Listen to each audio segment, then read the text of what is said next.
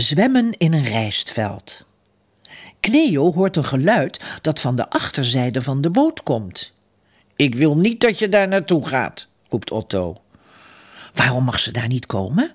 Daar komt ze vast wel achter. Een paar weken later wordt ze ochtends wakker. In de verte hoort ze trompetten. Ze zien ons al aankomen, roept Otto enthousiast. Cleo ziet acht olifanten die bij de rivier muziek maken met hun slurf.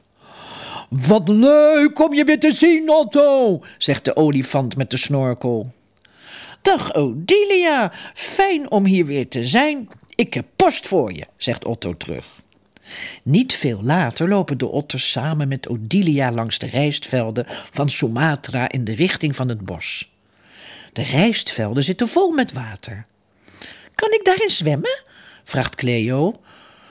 Nou, vooruit, spring er maar in, antwoordt de olifant.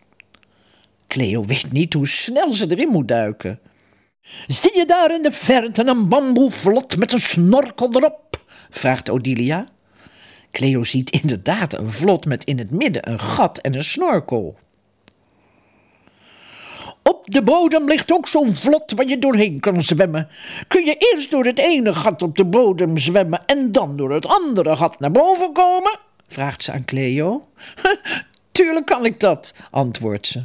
En zo springt ze in het water en twintig tellen later zwaait ze naar Otto en Odilia vanuit het gat in het vlot. Daarna gaat ze snorkelen. Oh, wat een heerlijke middag. Odilia tovert met letters. De volgende dag laat Odilia het bos zien waar ze woont. Het is prachtig. Ze gaan op een grote boomstronk zitten en dan vraagt Odilia: Otto, wist je dat als je de letters van jouw achternaam door elkaar gooit, je de plek krijgt waar je woont? Otto kijkt verbaasd en moet wel glimlachen. Cleo begrijpt niet goed wat ze bedoelen. Otto legt uit: als je de letters otter op een andere plek zet, je rotte krijgt. Dat is de naam van de rivier waar Otto woont. Is het mooi waar je woont? vraagt Odilia. Ja, heel erg mooi. Hoeveel ik ook van de wereld zie, Rotterdam blijft altijd mijn thuis, antwoordt Otto. Ik zou jouw stad graag willen zien, zegt Odilia. Na hun pauze lopen ze weer in de richting van het rijstveld. Mag ik zwemmen en snorkelen? vraagt Cleo.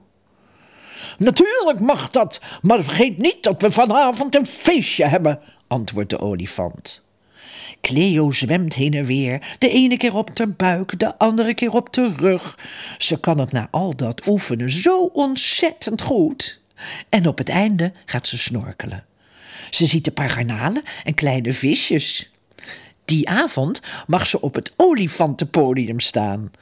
Ze krijgt van Odilia een C-diploma en een gouden medaille. Wat kan jij goed zwemmen, kanjer? zegt de olifant. Cleo moet er wat van blozen.